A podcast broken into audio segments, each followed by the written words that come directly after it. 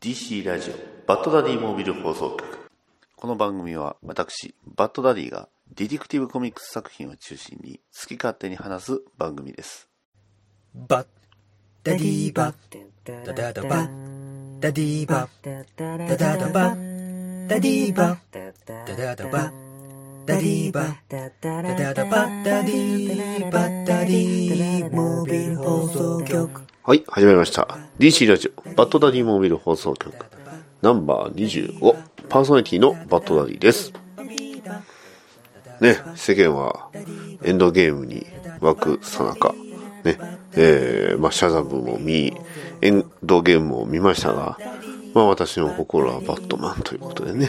はい、いつも通りやっていきたいと思っておりますが、今回は、えー、先々、えー、先月ですね、4月の20日に、えー、行われました、ゆりさんとのね、東京の、えー、アメコミの、えー、まあ、ブック、えー、ブックカフェ、えー、20世紀、えー、神保町の、えー、古書店アットワンダーさんの、えー、2階で行われました、えー、イベントの様子を今回は、えー、収録し、えー、それをね、えー、そのまま配信していきたいと思いますので、えー、まあ、今回はよろしくお願いします。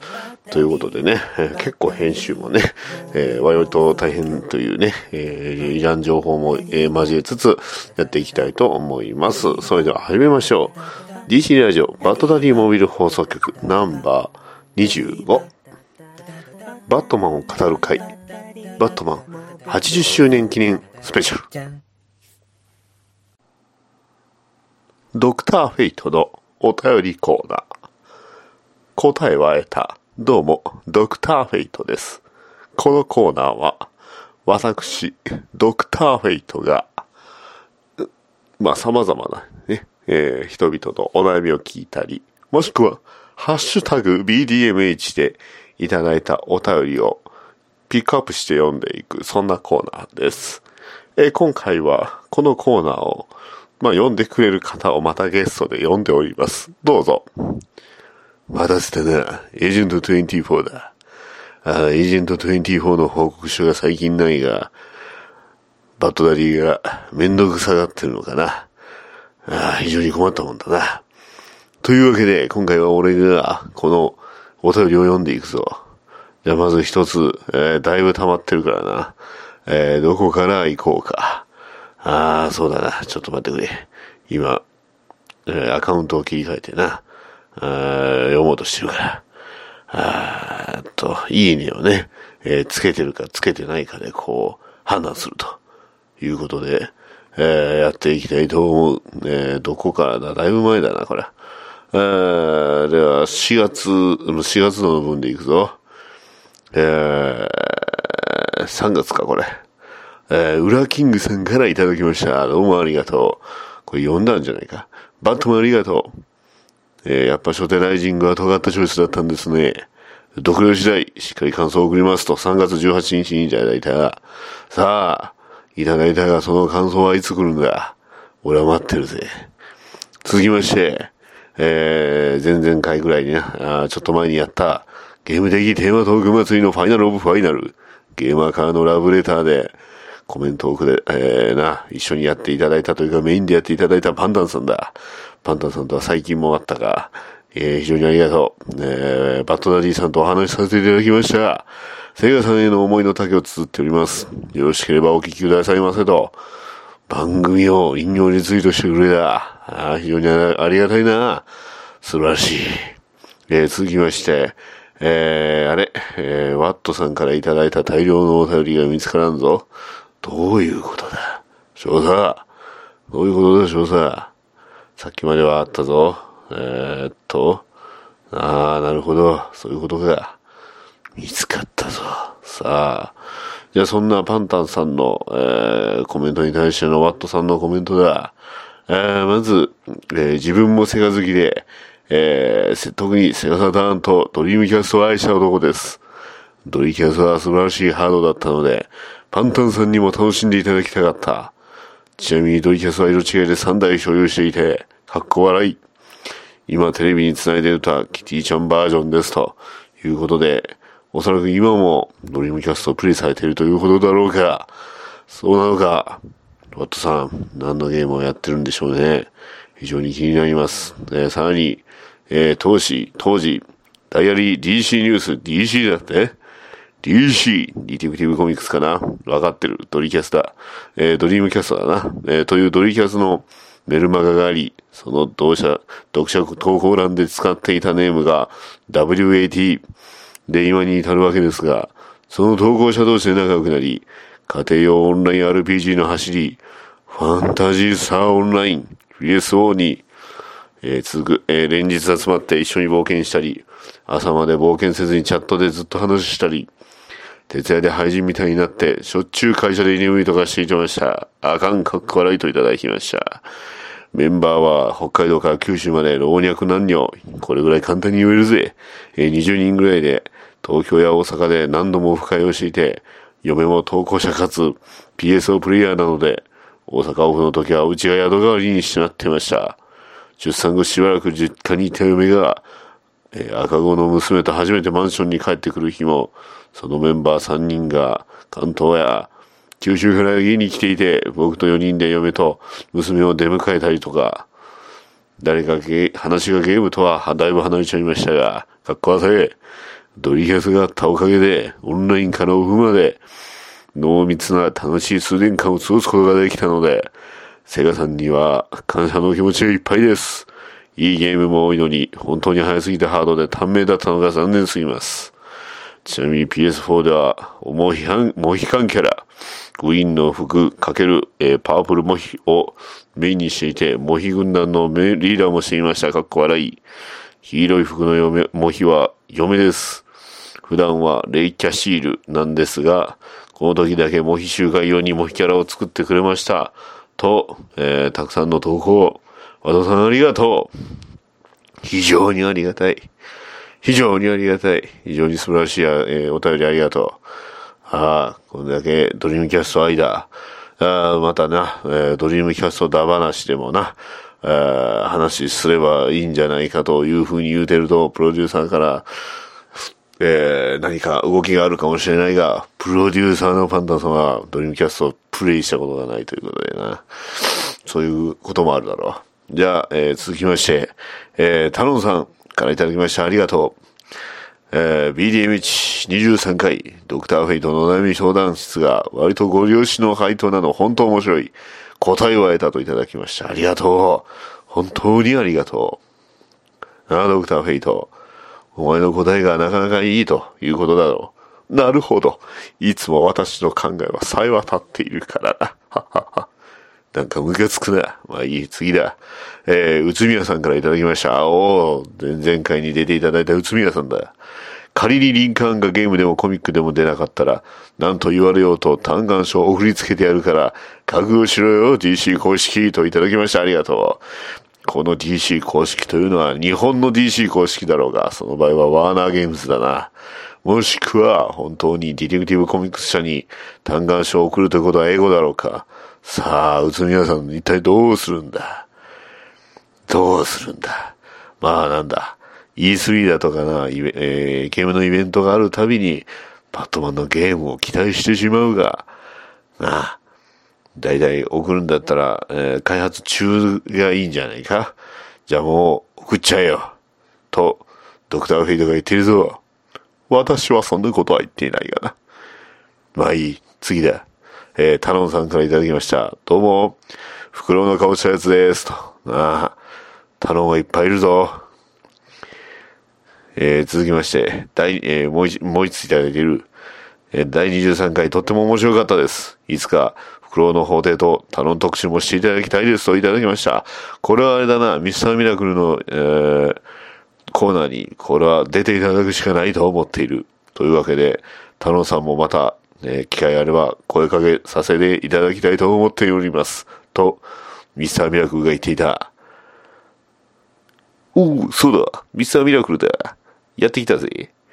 太郎さん、また声かけるから、よろしくな。じゃあな。ああ、行っちゃった。どうだ？ドクターフィード、俺だってこれぐらいできるんだ。これからエージェント24のお便りコーナーでいいんじゃないか？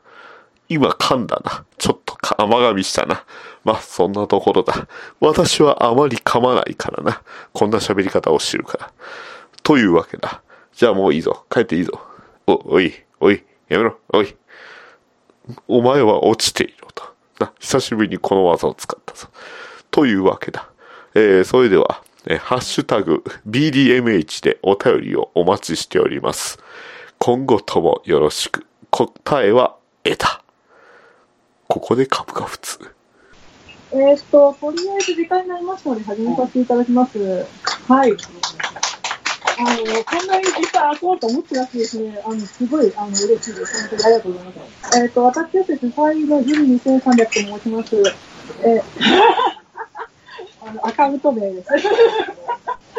えっと、この回なんですけど、あの、バットマン語る回、えっ、と、ここ2年ですかね、ここ2年、あの、毎回毎回やらせていただいてですね、あの、年に4回とか3回ぐらいやってます。えっ、と、いろんなところで、まあ、都内を中心にやってるんですけども、えっ、と、年1回は、その、大阪のトルセーバー、あの、アミコミカフェバーガーなんですけど、大阪に来て、あの、年に1回はやっていまして、えっ、と、去年もかなり盛況で、やっぱりクリスマスの今日の前にやったんですけども、あの、ゲーム、ゲームとか盛り上がったりとか、本当にしてました。で、えっ、と、今回ですけど、やっぱり80周年、バットマン80周年なので、えっ、と、やっぱり何何かしらやらなくちゃいけないなと、なかなか公式でそのイベントがやってないんですよ。だから、じゃあ自分のとこ入るんじゃないみたいな 感じで、あとちょっとやらせていただいております。で、そうなんですね、バットマン80周年。何年に、えっ、と、レッツプレイされたかというと、1930周年。これ、デティブ、ディテクティブコミックスの27。あ、これサンプルなん、サンプルじゃない、レプリカなんですけども、レプリカなんですけども、えっ、と、まあ、これが本当のレプリカでして、あの、ここの中に、あの、一番最初の、バットマンの、えっ、と、話が書いてあります。で、えっ、と、今年ですね、とうとうこれが1000号です。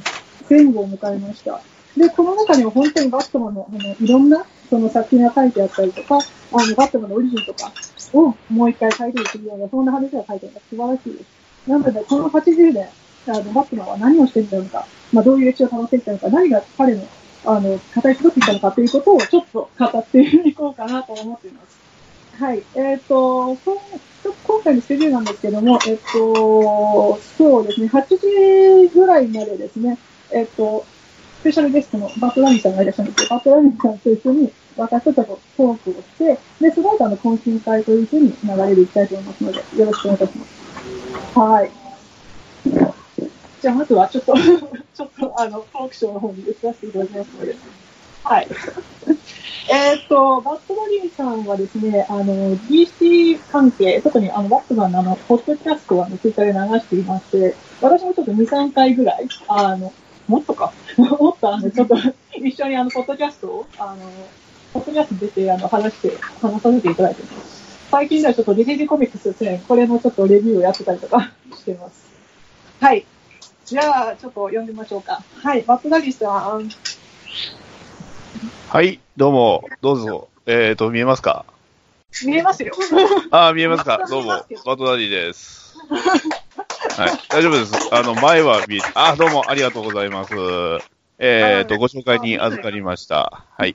えー、DC ラジオ、バットダディモービル放送局で、えー、まあ、パーソナリティをやっております。おっと、ゆいさんの顔が出て、出てますね。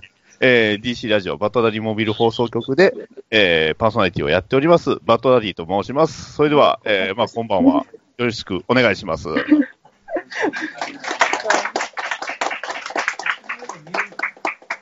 見えますか？あ、大丈夫ですよ。見えてます。あ、うわ、すごい。たくさんいますね。たくさんいますねね。たくさんいらっしゃいますね。ねここんな目ですけど、実はあの前見えてますんでね。はい、大丈夫です。前見えてるんですか？これ。はい、これ見え見えてます。ね、はい。そうなんですよ。これをね、用意するのに時間をかけたしまったということですけど。あはいーはい。いや、まあ、これからね、はい、やっていきましょうか。はい、やってみましょう。本当に私も緊張してすぎて、本当に何を喋るのか、今考はいえてるところなんですけど。僕も、こうやってこう、な、まあ、ほぼ生で皆さんとは、まあ、誰かをね、前にしてこう、お話しするっていうのは、ほぼほぼ初めてみたいなものなので、えーまあ、いつもはね、えー編集して編集してっていうのができますけど、まあ、今回は編集なしで、ね、えーぶっつけ本番でやっていこうと思いますので、よろしくお願いします。はい、よろしくお願いします。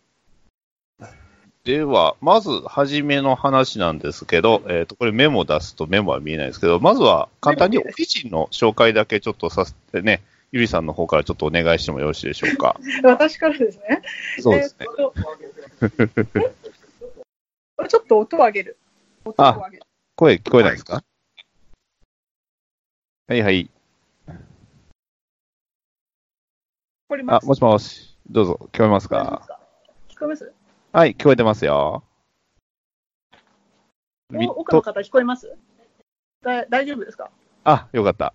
いけそう、ねちょっと、はいちょっと音量をちょっと上げていきますんで、僕の方も。こうやってね、マイマイクをこの、この距離で、この距離でね、えー喋っていきますんで。はい。はい。えっ、と、オリジンでしたっけ？はい、オリジンですね。私がオリジンですか？あ、大丈夫です。えっと話、あ、用意までしてますけど、大丈夫ですよ。えっと、先ほどもちょっとあの申しました通りで、ディテクティブコミックス27からあのバットマンって生まれたんですけども、はい。オリジンはその27では実は語れてなくてですね、その後、あの数号後になってます。で、はい。えっ、と、実際のそのバットマン1939年のオリジンっていうのはほぼ現在も変わってなくてですね、うん。えっ、と、まあ、両親が、あの、まあ、映画を、映画を帰る、映画から帰ってくる、あの、道っていうのは、あの、逆にまだ定義されてなくてですね、どこかから、あの、普通に帰ってきて、夜道を歩いている中で、あの、両親が目の前で殺されて、で、えっと、その復讐に走っていくというか、そんな感じですよね。そうですよね。まあ、はいあの、コウモリの格好をして、えーまあうん話、まあ、はじ、戦っていくんですけど、初めのうちは、あの、結構、今のね、バットマンとだいぶ違うんですよね、デザインが。そうですね。えっ、と、特にですね、全然ケープの色がまず違いますよね。で、あと。紫。紫、紫の手袋をし、うんあのつけてたりとかしますよね。で、あの、耳のね、出る位置がね、全然違うんですよ。そう、ちょちょっと違うんですよ、右のそう違う。あの、うん脇って言えばいいんですよね。そうです。ね。横うのん。ところから、こう、目、あの、耳が出ていてっていうことで、まあ、どちらかというとすごい悪魔的なイメージっていうのがすごく強いかなと思うんですよね。今のバットマンに比べると。で、まあ、そんな、そんなバットマンね、えー、まあ、80周年の間に何があったのかというと、まあ、とにかくいろいろありましたわね。うん。いろいろありましたで、まあね。、そんな今回は、まあ、僕とゆりさんで、えーその80年間ね、何があったのかということと、あとはまあ、僕らのそのバットマンに対する愛であったりだとか、まあ、バットマン、なぜバットマンを好きなのかというところをちょっと話していければな、というところで冒頭の話にはなったんですけど、えーっと、まあ、オリジンはでも、まあ、基本的にはね、今、ゆりさんが語っていただいたように、えー両親が、あまあ、殺されて、その復讐、まあ、言ってしまえば復讐を目的にした、えーまあ、行動ではあったんですが、まあ、その間に世界中を旅したりとか、ね、ものによっては、えーまあ、その街、ね、ゴッサムという街で、えーまあ、いろいろあったり、これドラマでね、えー最近ドラマ、えっと、いつでしたっけ？そろそろですよね。あの、バットマンがドラマゴッサムに出てくるということで、割と向こうの方では話題になったということで。そうですね。あの、とうとうファイナルシーズン？あのシーズン5に突入したんですよね、ゴッサムも。はいや。というドラマがね、割と今でもそのオリジンを語る、まあ、あの、作り出してるっていうところで、まあ、それこそ80年間愛されてきてるわけなんですけど、えーまあそんなバットマン、ね、えーまあ基本的には両親殺されて、復讐ね、体を鍛えてね、えー勉強してね、えーまあいろんな、えースキルを身につけてっていうことで、えー基本的に彼は探偵なんですよね。うん。そうですね。そう。まあクライムファイターではあるんですけど。うん。もちろんビジランテでもあるんですけど、まあ、多分まず最初にその探偵、まあもちろんそのディテクティブコミックスっていう、そういうタイトルもあるんですけど、探偵のような気がしますね。うんうんなので、まあ、本当に初めのうちは、まあ、推理じゃないんですけど、こうね、うん。えー犯人が、まあ、事件に対して残した、こう、爪痕であったり、えーまあ、指紋であったり、そういったところから、こう、まあ、頭脳やき、ね、えー機械を使って、えーいろんな、えー事件を解決したり、まあ、あの、解決する手前でうまくいかなかったり、えー解決したと思ったら全然的外れやったりっていうのも、まあ、いろいろあったわけなんですけど、そうですね。えーっと、そうですね。ちょっと今までその、まあ、打ち合わせでね、話してた内容のメモが実はこのマスクだと見えないというね、えー非常に大変なことになっております。血色見えてないって話ですね。そうなんです。あの、周りのね、えー物を取ったりとか、その辺はね、こうやってほら、こうやってね、物を取ったりとかできるんですけど、文字が見えないというね、えー非常に、はい、も文字見えないんで、ちょっと、あ、いや、大丈夫ですよ。で、えーちょっとね、えーバットマンとは、あ、そうですね。オリジンの次は、ファミリーについて話するって書いてますね。はい。そうですね。はい。ファミリーなんですけど、はい。あれ？ごめんなさいね。大丈夫ですよ。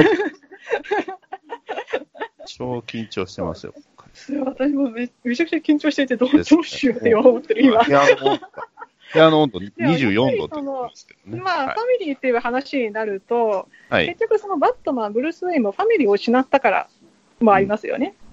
そうですね。彼のその始まり自体が、そう。そうなんですよ。目の前でやっぱり両親を失ったから、どうしてもその家族っていうのが彼の一番のその弱さというか、うんそういうふうになってくると思います。特にあのレゴレゴバットマンをあの見ていただくと、ものすごくわかるんですけれども、そうなんですよね。あの、彼はそうそう失うことを怖いから近づかないっていうね。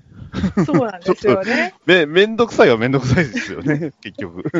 うん、そうなんですよ。そう。家族を求めてるんですけそど、結局、その、失うことは怖いから、じゃあ、あの、あの守ってあげなくちゃいけないと思うんですけど、でも自分のそばにいれば、あの、実はもっと危険がうん。伴うというか。そう。だから、それがその、ね、安全が保証できないから、自分のそばからは離して、えーうん行くんですけど、でも結局それは彼の中のすごいエゴじゃないんですけど、まあ押し付けみたいなものなので、うん。そうん。ね、それにと、まあ、巻き込まれたというか、まあ、家族としては納得いかないと、ねねえーいうようなところが結構、えー物語中にいろいろあったり、まあ、それでね、仲違いしたり、まあ、その後にね、えーまあ、仲良くなったりっていうのはやっぱりいろいろあって、そういうところですごいたくさんドラマっていうのが生まれるわけなんですけどね。そうですね。特に No Man's Land って、あの、ゴッサムが大地震に襲われてしまって、はい。で、えっと、じゃあバットマンどうするんだって話になるんですけど、で、あの自分だけがやっぱりゴッサムを守れるっていう、そういうあの変なエゴがあるんで、やっぱりファミリーを遠ざけようとして、自分だけができるから、もういい、いいいい、ゴッサム危険だから出ていけっていう、そんな感じの意識 意識があるんですよね、どうやっても。しかもそのサイクルって毎回毎回同じで、うん毎回毎回やっぱり繰り返される感じなんですよね。うん。で、あのまあ、まあ、まだちょっとディックの話をしてないですけど、ちょっとこの話の中でジェイソンの話をしてしまわなくちゃいけなおくなそうですね。ど、どうぞどうぞどうぞ。えー、と特に A Death in the Family、あのジェイソンが、あの死んでしまった、まあ、あのはい。電話投票もいろいろあったんですけど、あのそうですね。死んでしまったという話がああって、でその後の Lonely Place of Dying っていうあのストーリーがあるんですけれども、うん。その中にもバットマンはその自分が自分のせいでジェイソン、2代目のロビンを失ったっていうことをあのもう責めてるというか、うんうん。もうこれは自分のせいだから、やっぱり自分はパートナーなんていらないっていう感じで、あの一人で孤独の戦いをしていく。うんうん。で、でもそれがだんだんだんだんバットマンらしさを失っていって、結局その自分が、自分だけどんどんどんどん暴走していって、自分を身を危険にさらしていくっていうような、そういう感じになってきますよね。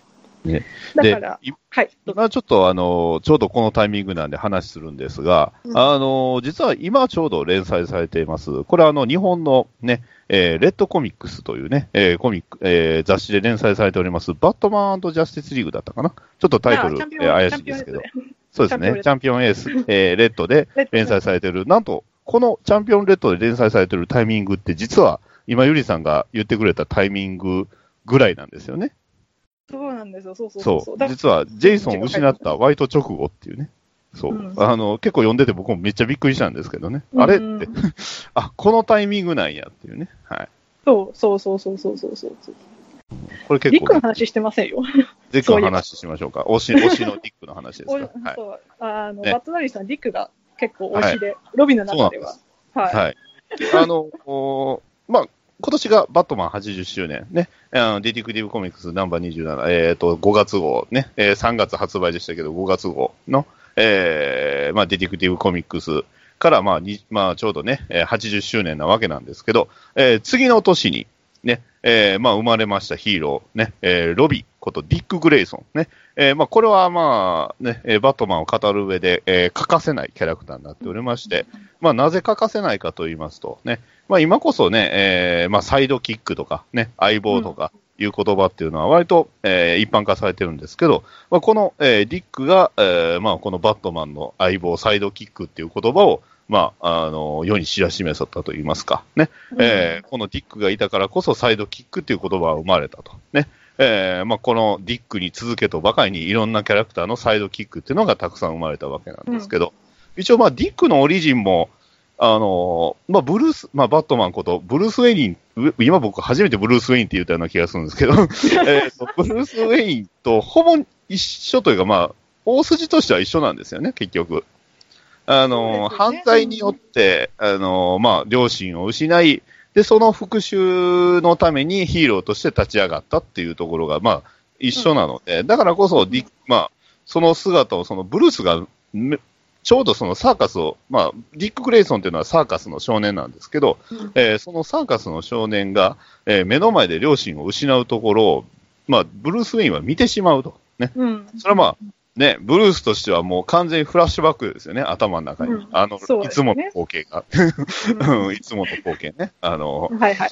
うんその光景をもう、完全にそれをね、えーフラッシュバックしてしまったら次何するかっていうと、まあ、このディック・グレイソンを受け入れることになっちゃうんですよね。うんうん。で、まあ、受け入れるしかないですかね。うん。る、まあ、目の前でね、見せられたら、まあ、受け入れられる、受け入れることしかできないというところがあるんですけど、ただその受け入れたディック・グレイソンが、まあ、ことのほかというか、予想以上に、実は身体能力も、えー知識も非常に高く、まあ、うん。バットマンに追いつくような、えーヒーローになったっていうところが、また、物語の妙と言いますか、ね、うん。えーえーまあ、すごい素晴らしいとこなんかなと思うんですけど、まあ、一応このディック・グレイソンは、まあ、バットマンになることを、バットマンになったとしても、ブルースは何も言わないと言いますか、うんバットマンやるやろみたいな、そんな、あの、ノリではあるんですよね。あの、ブルース、他の人がバットマンをしたりすると、なんか文句言うたりとか、お前はバットマンじゃないとかね、いうような流れもあったと思うんですけど、まあ、ね、ジャンポールとかね、あったと思うんですこれ、アズライルね。はいアアズラエルですね。はい。はい。えーあったと思うんですけど、ただ、割とディックの場合は、バットマンの方、ブルースの方からバットマンしてくれというかね、えーお前この格好せえやというように言う場面が割とありまして、あります、あります。はい。ねえーまあ、えーと、一番初めはいつかっていうと、ちょっと僕もはっきりとはわかんないんですけど、一番割と有名なところで言うと、プロディガルっていうね、えーうんエピソードがありまして、一応タイミング的には、あの、えっ、と、ナイトフォールのすぐ後なんですよね。あのだからナイトフォールはあれですよね。あの、ベインがね、背骨を折るそうですね話ですよね。ベベインパイセンがね、えー まあ今ちょっと、あの、本誌の方で大活躍してしまいましたけど、はい。ねゆゆりさんはまだ読んでないですよね。え、あの、最新？最新最新ですよ。朝日読んでないです、今日引きね。はい。取ってきたばかりなので。ああ、まだそうか。また、はい後で皆さんでね、読んでください。びっくりしますよ。あの、肌色成分多めなんで。え、え？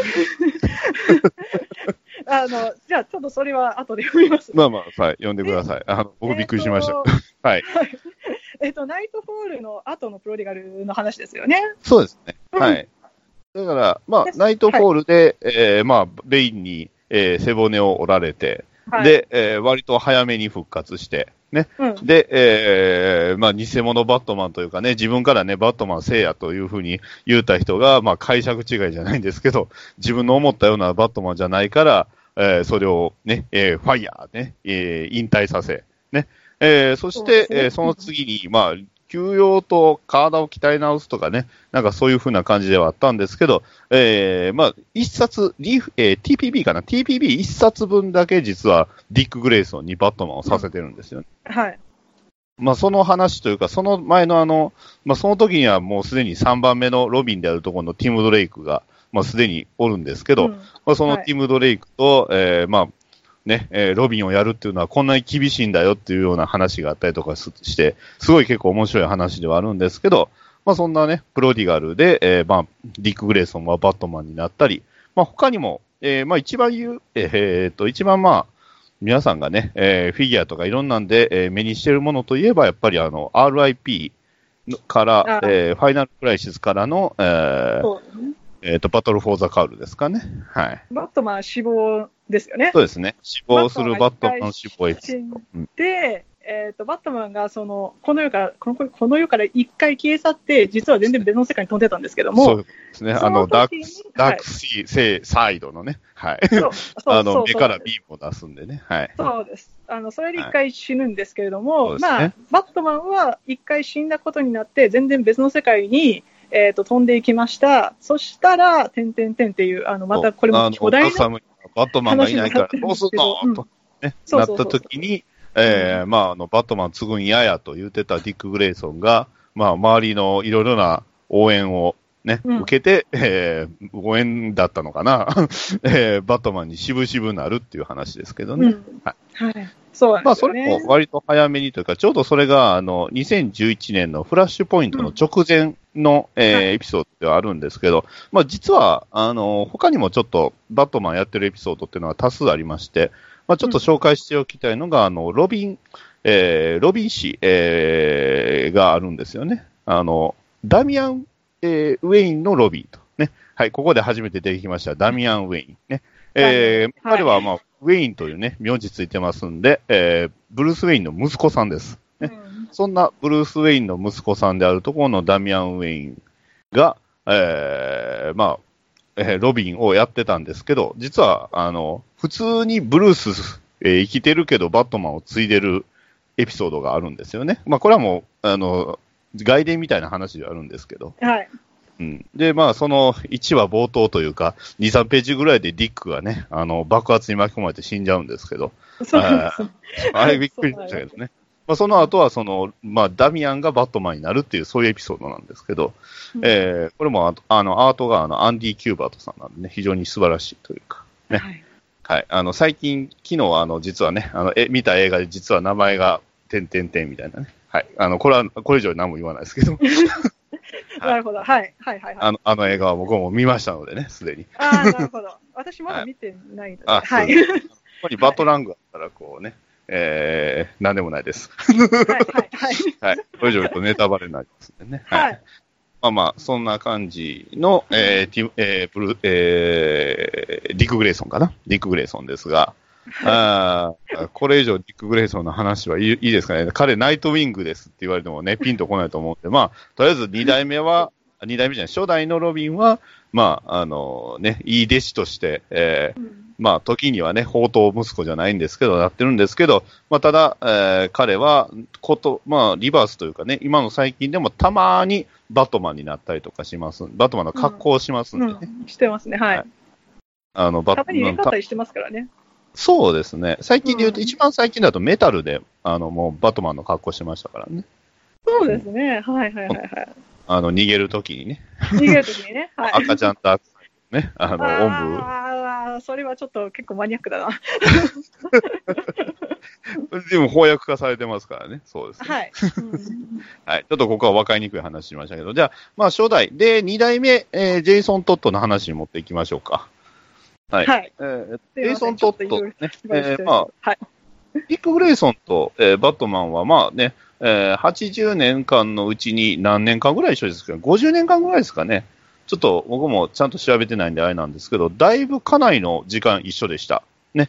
それこそ、ね、えーは話で言うと、バットマン誌、もしくは、えっ、と、ワールドファイネスト誌。これがあの、バットマンとスーパーマンとロビンの、まあ3人が活躍する、えー本がありまして、そのね、雑誌というか、まあそのエピソードの中で、ずーっとバットマンと一緒だったんですが、まあさすがに大学生にもなって、あの、ね、鱗パンツと、えー生足を出すのはちょっと恥ずかしい。ねえーいう理由だけじゃないんですけど、まあいろんなね、諸説理由ありまして、えーディック・グレイソンはロビンを辞めてしまいます。ね。うんで、そんなロビンを辞めてしまった、えー状態だったんですが、まあ、それでね、えーバットマン寂しいってね、ブルース・ウェイン寂しい寂しい言ってたんですが、なんと代わりのロビンを見つけます。ね。えーそれがジェイソン・トットなんですけど、うんただ、ジェイソン・トットのオリジンは、えー大きく分けると2種類でいいんですかね、これ。はい、2種類ありますね。最初が、その、本当にディックと同じ感じで、あの、サーガスをやってましたと。っていう、そのオリジンと、はいもう一つ有名な方のオリジンは、バットモービルのタイヤを盗もうとしているところをブルースに見つかるっていうそうですよ。感じです、ね。悪ガキですね。うん、悪ガキですね、はい。で、そこで実際実は見つかって、あの、いろいろその、バットマンがね、なんとか手助けようとして、あの、どこだっけな。あの、やっぱりそういう不良少年を構成するような学校に入れさせるんですけど、それがまた 実は全然違うとこ、全然違う、その犯罪を逆に助長するような学校 で、えーっと、ジェイソンを逃げ出してくるっていう、そういう話があったらしいですね。はい。まあ、そういうわけで、まあ、あの、そんなデビューをしつつ、ジェイソン・トットは、えーまあ、ロビンとして、えー活躍をするんですが、が、ここでねね。えーまあ、戻ってくるんですけど、えージェイソンが、なんと、えー死んでしまいますと。はい、ねそうですね。えーまあ、その当時はですね、結構、ジェイソンの人気が落ちてきていたっていうのもあります。うんうんうん結構あの、ディックと違って、やっぱりジェイソンはどこかちょっと生意気なところもあって、で、はいあの特にその人をほぼ殺しそうなところまで行っていたっていうのもありますし、ある作品では実際にそのジェイソンがあの殺したんではないかと思われるような事件も起こしています。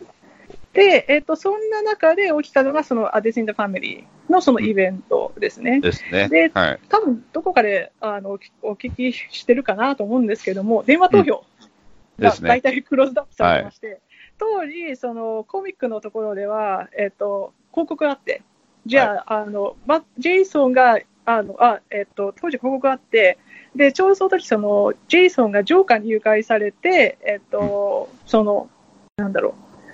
倉庫ですよね、あれ、はい倉庫ですよね。で、倉庫に閉じ込められて、はえっと、ほぼ瀕死のあの、ばうん爆発爆発しそうだと。あでバットもの、間に合うか間に合わないかって話で。ジョジョーカーが、あのね、ジェイソン・トットのロビンをね、バールのようなものでね、結構こう、ボコボコにするんですよ。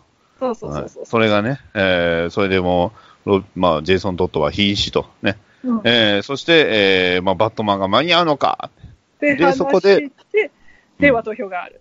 そうですね。あのえーと、ジェイソンを生かしたいんだったらこっちの番号に、ジェイソンを死なせたいんだったらこっちの番号にって話で、えーとまあ、ファンは投票したわけですよ。そうですねで。割と特特撮で日本でもね、あの仮面ライダー龍騎っていうの、え龍騎だったかな、龍騎っていうのでね、そういうの似たようなことありましたけどね。はい。そうなんですね。あありました。あの、整備スペシャルで、はい、電話投票でってあったんでね。はい。そうなんです。まあまあまあ、あの、あんま、これはもう完全脇道ですけど。はい。ではまあ、あの、それでちょっと電話投票を行いました。はいで、結果は、その、まあ、ジェイソンを殺しましょうと。そっちに。流れてしまったと。まあ、まあ。ある一説では、その、ジェイソンがものすごく嫌いなファンが何回もかけまくったと。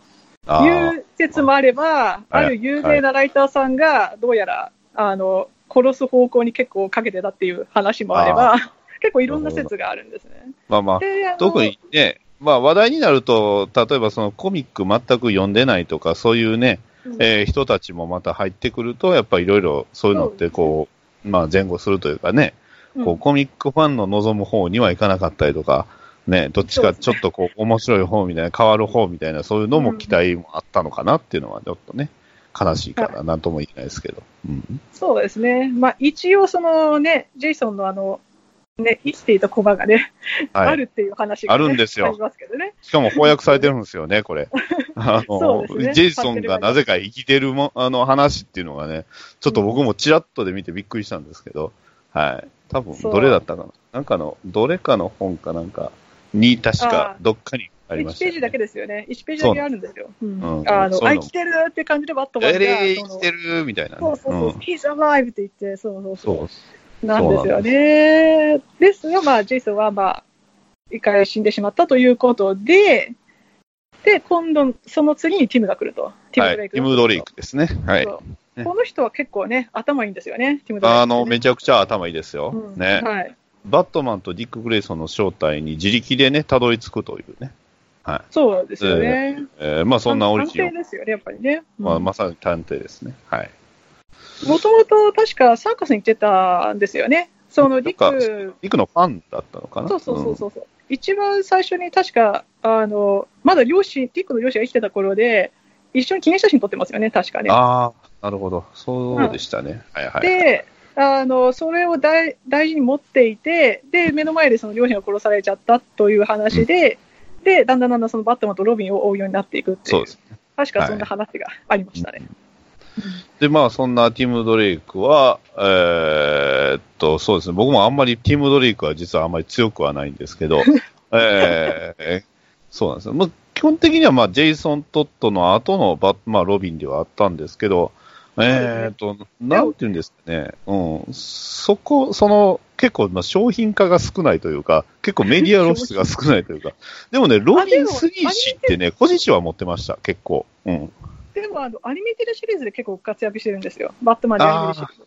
なるほど。あのあの作品は、そのジェイソンの話が逆になくて、はいはいあのはい。ディックの話とあのティムの話、ティムの話は後半か、後半に入ってきて出ますよね。はいはいそうですよね、そうですよね。アニメイテッドってそういえばそう、ジェイソン・トットがいないというか、出ていこな。ないいいない設定になってましたね。はい。一応は。はいはい。一応はね。あ あと、僕が、まあ、もうここはもうティム・ドレイクの思い出話じゃないんですけど、あの、僕はあの、えーっと、サン・オブ・ザ・デーモンだったかな？えー、そ違う、バットマン、アンド・サンですね。バット、アンド・サンです。あああバットマンさんだ、はいはいははいい。。アンド・サンが実はあのコミック、翻訳コミックとしては初めて買ったバットマンでして、あそうなんですね。バットマンさん、あれですよ、あの、ダミアンが出てくる話ですよね。ダダミアンのデビューなんですけど、まあ、そこの時の、えーっと、ロビンというか、まあ、まあ、ロビンはティム・ドレイクだったんですよね。うんうんで、すごいバットマンに対しての愛情が深いというか、まあ、はいあの、ダミアンに嫉妬するんですけどね。うんあ、で、まあ嫉、妬してました。はいはいはい。嫉妬しました。で、その後に、まあ、なんていうんですか、あのこれはまあ、ラーサーズグールのね、あの、復活だったかな、えーはいの話にはなるんですけど、うんまあ、あの、自分のね、えーチームの仲間だった、えースーパーボーイであったりだとか、まあ、ステファニーであったりだとかを、ね、まあ、あの、元恋人ですね。恋人を、えー生き返らそうとしたりとか、そういったところをやってるっていうキャラクターだったんで、まあ、なかなか、なんですか、こう、根がね、えーちょっと、えっ、と、まあ、闇の深い部分もあったりするのかなって。まあ、ただそういうところはやっぱり、バットマンに、ね、バットマンのそばにいるからこそなのかなっていうところはちょっとあるんですけどね。そうですね。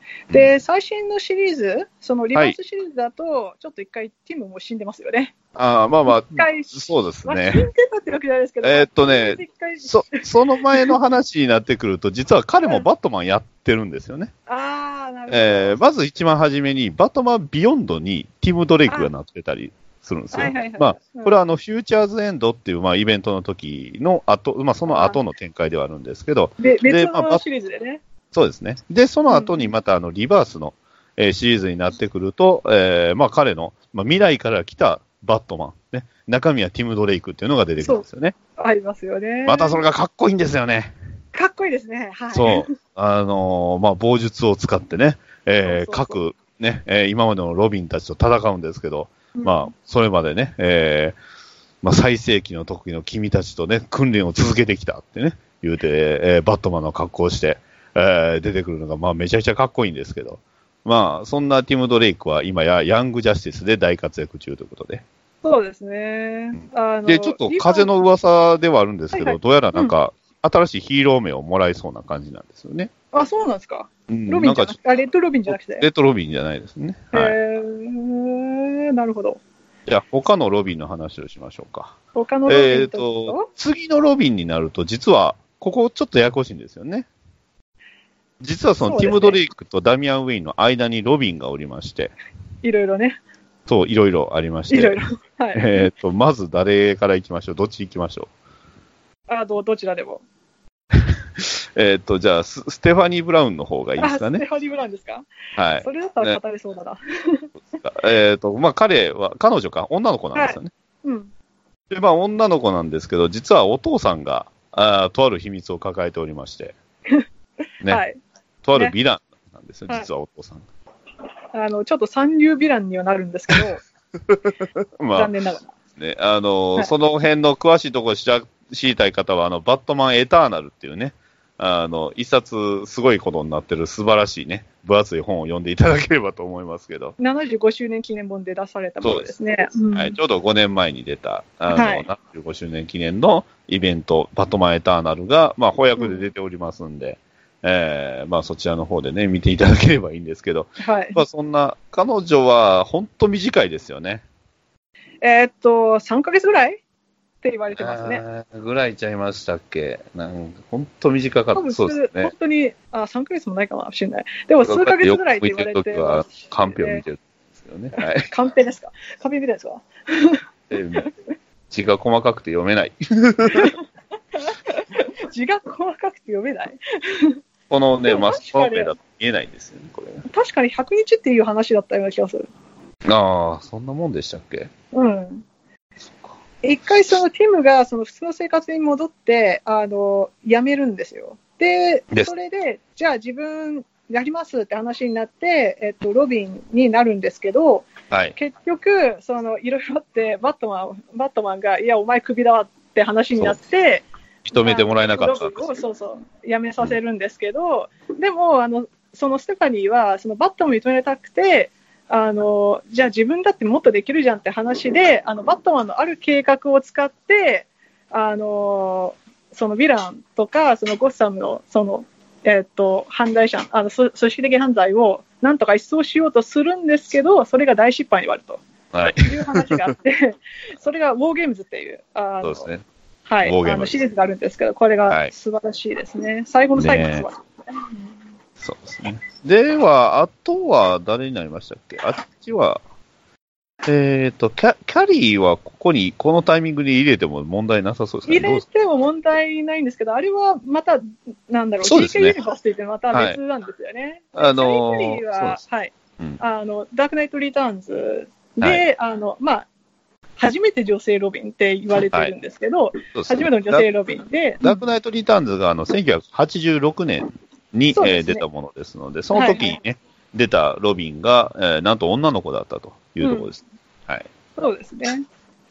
で、彼女もいろいろ活躍して、ロビンからキャットガールになって、で、はい最終的にバットウーマンまで行きますよね。そうですね。うん DK3 ではバットウーマンになるっていう感じですね。ー、ね、デザインもいろいろコロコロ変わってね、そうあの、ピンク系からいきなりダークな黒系になったり。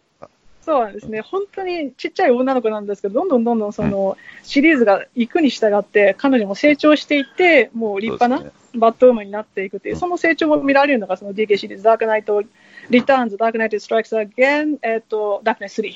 あ、はいダークナイト3マスターレイスですね。ね全部翻訳出ましたね、とうとうね。出ましたね。びっくりですよ、本当に。はい。これはちょっとぜひ読んでほしいなと思います。マス特にマスターレース、あの、なんですか、解説の方もかなり気合をね、入ってるはい作品になりますんで、そうですよね。ぜひはい。はい、読んでいただきたいなとそうですね。はい。思った作品ですね。はい。はい。と、まあ、で、えっ、と、じゃあ、この次に、えーまあ、先ほどちょろっと出ましたけど、ダミアン・ウェイン、ね、えーバットマンというか、ブルース・ウェインの息子であるところのダミアン・ウェインというキャラクターがおるんですけど、えー彼自体の初登場は、あの、ちょっとちゃら、まあ、これももうちょろっと言っちゃったんですけど、えーサン・オブ・ザ・デーモンという作品がありまして、えーまあ、これは言ってしまえばそのバットマンと、えー犯罪のね、えーまあ、暗殺者集団、えーリーグ・オブ・アサシンズでやってますね。リーグ・オブ・アサシンズの、えー棟梁、えーラーズ・アル・グールの娘のタリア・アル・グールっていう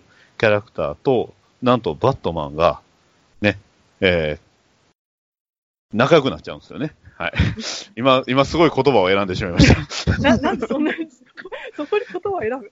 今何を言おうとしたのかって、今すごい危ない言葉言いそうになりましたけど、はい。はい、はい。まあ、あの、まあ子供が生まれるわけですわ、っていうね。はい、はい、そうですね。はい。そうなんですよね。まあ、で、ラーサーズ・グールって、あの、バットマンのことをずっとディティクティブってね、探偵って読むんですけど、そう。えーまあ、あわよくば、あの、バットマンに自分を継いでほしいんですよね。うん。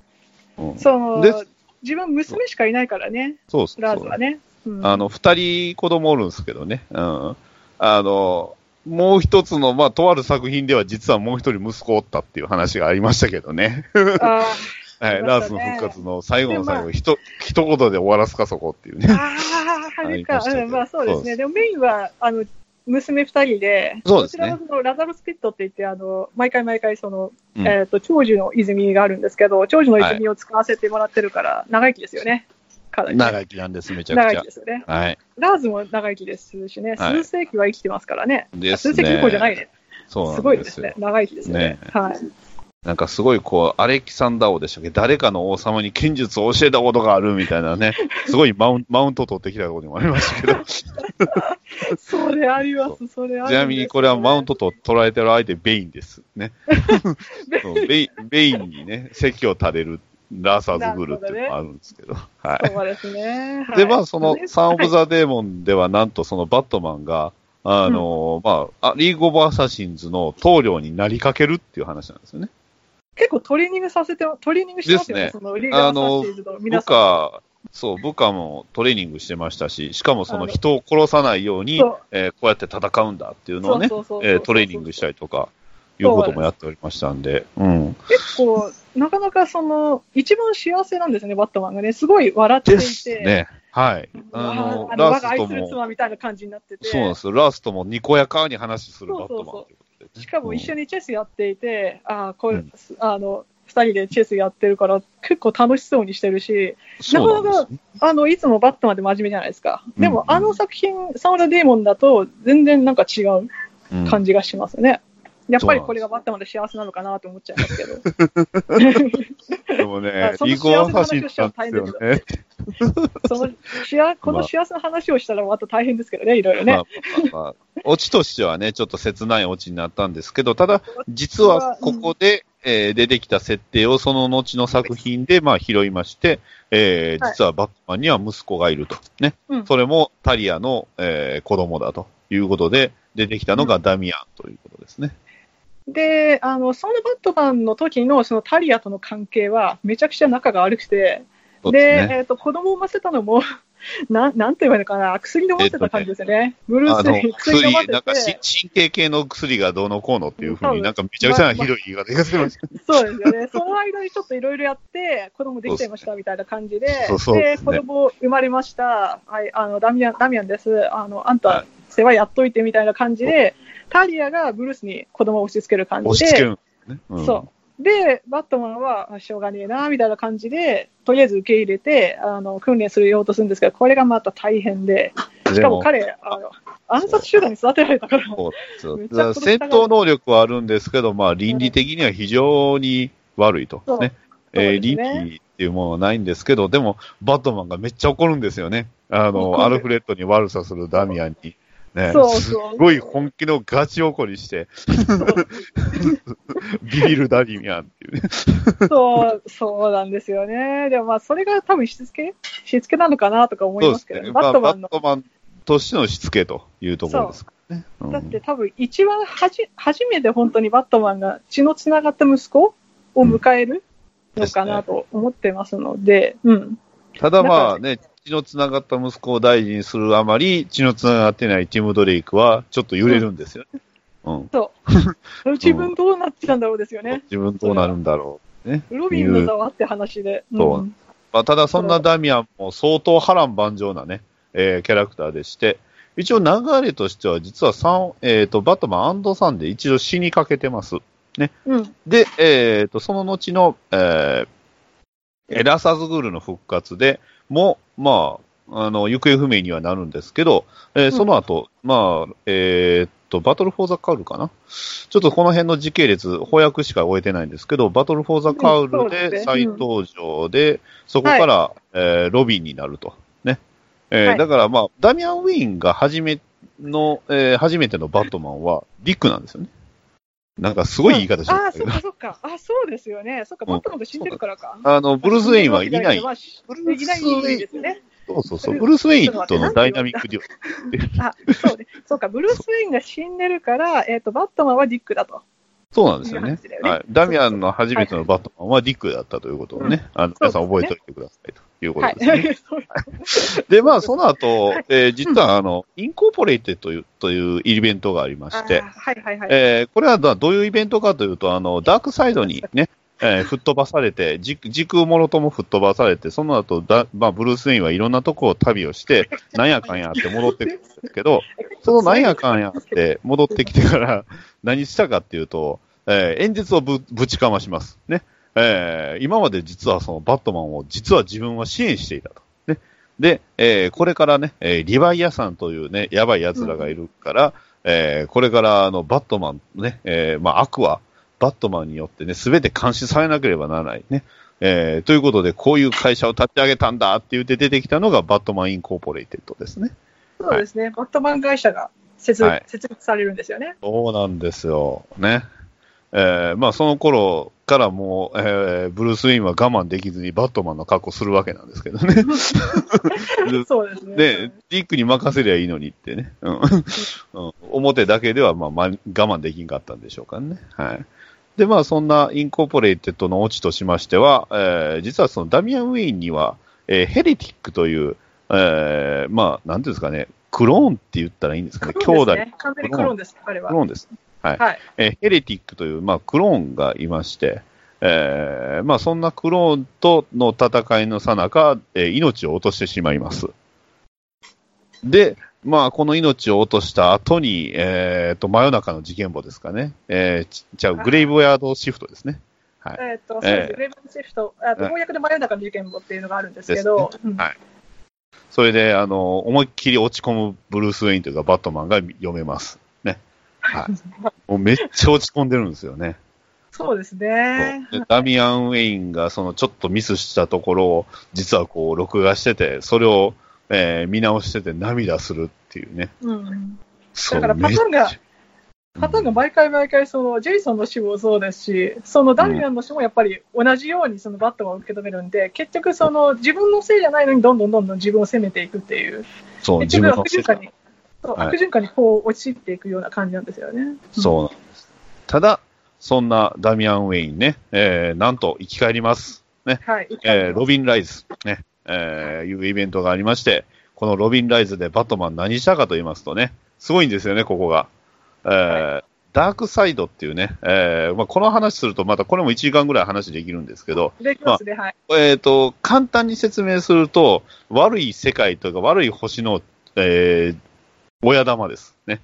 もう、そそれぐらいでいいと思います、もう。うん。超、超悪い親玉で、めちゃめちゃ強いんですよ、彼は。ダークサイドはね。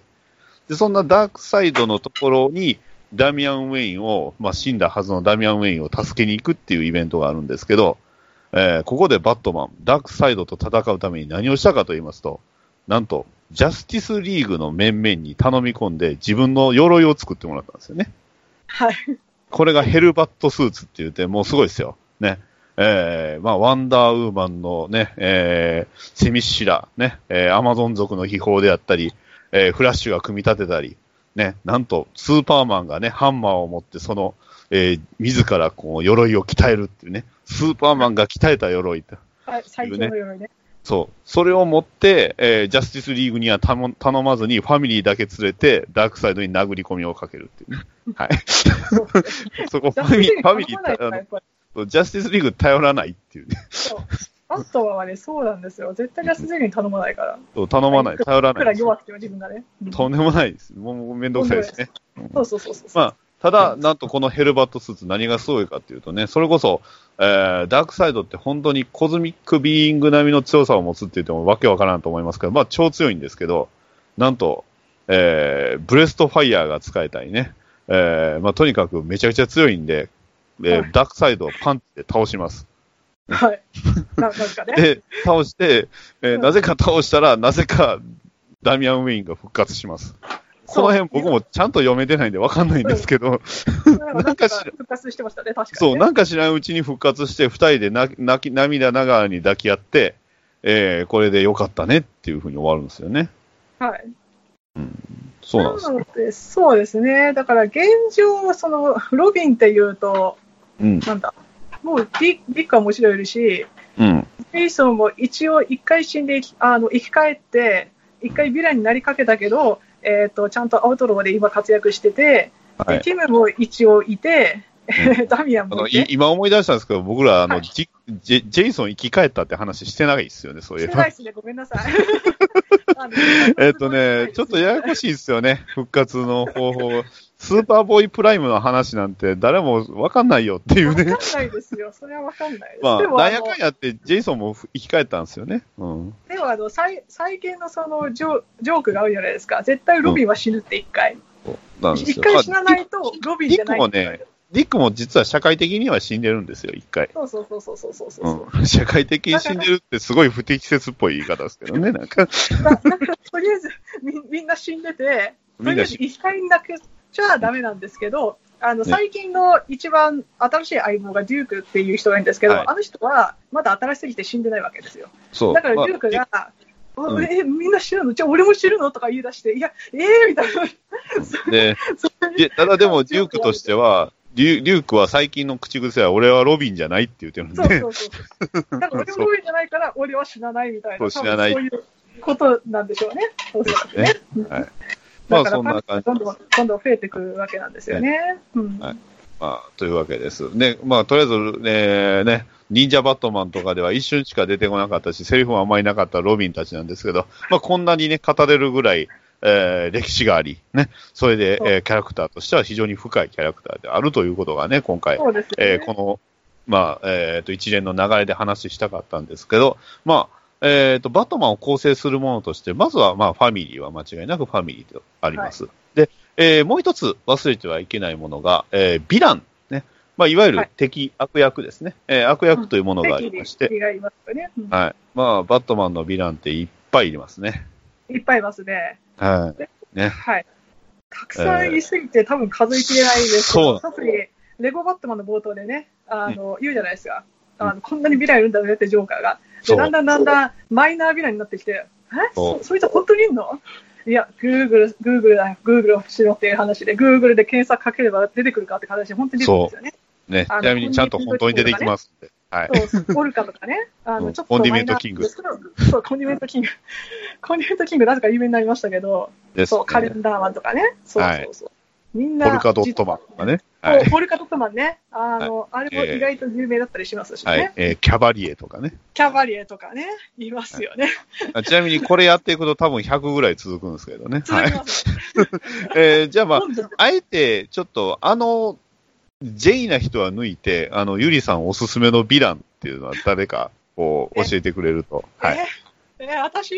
私の好きなビラン、はい。これ言っちゃっていいの？言っちゃいましょ絶対誰も知らないよ、これ。う。いやいやいや、有名というかもう長いですよ。バットマンとの付き合いは長いですよ。いや、長いですけど、はいじゃ。あ、とりあえず言っちゃいますけど、ヒューゴ・ストレンジですね。はい。はい。ヒューゴ・ストレンジです。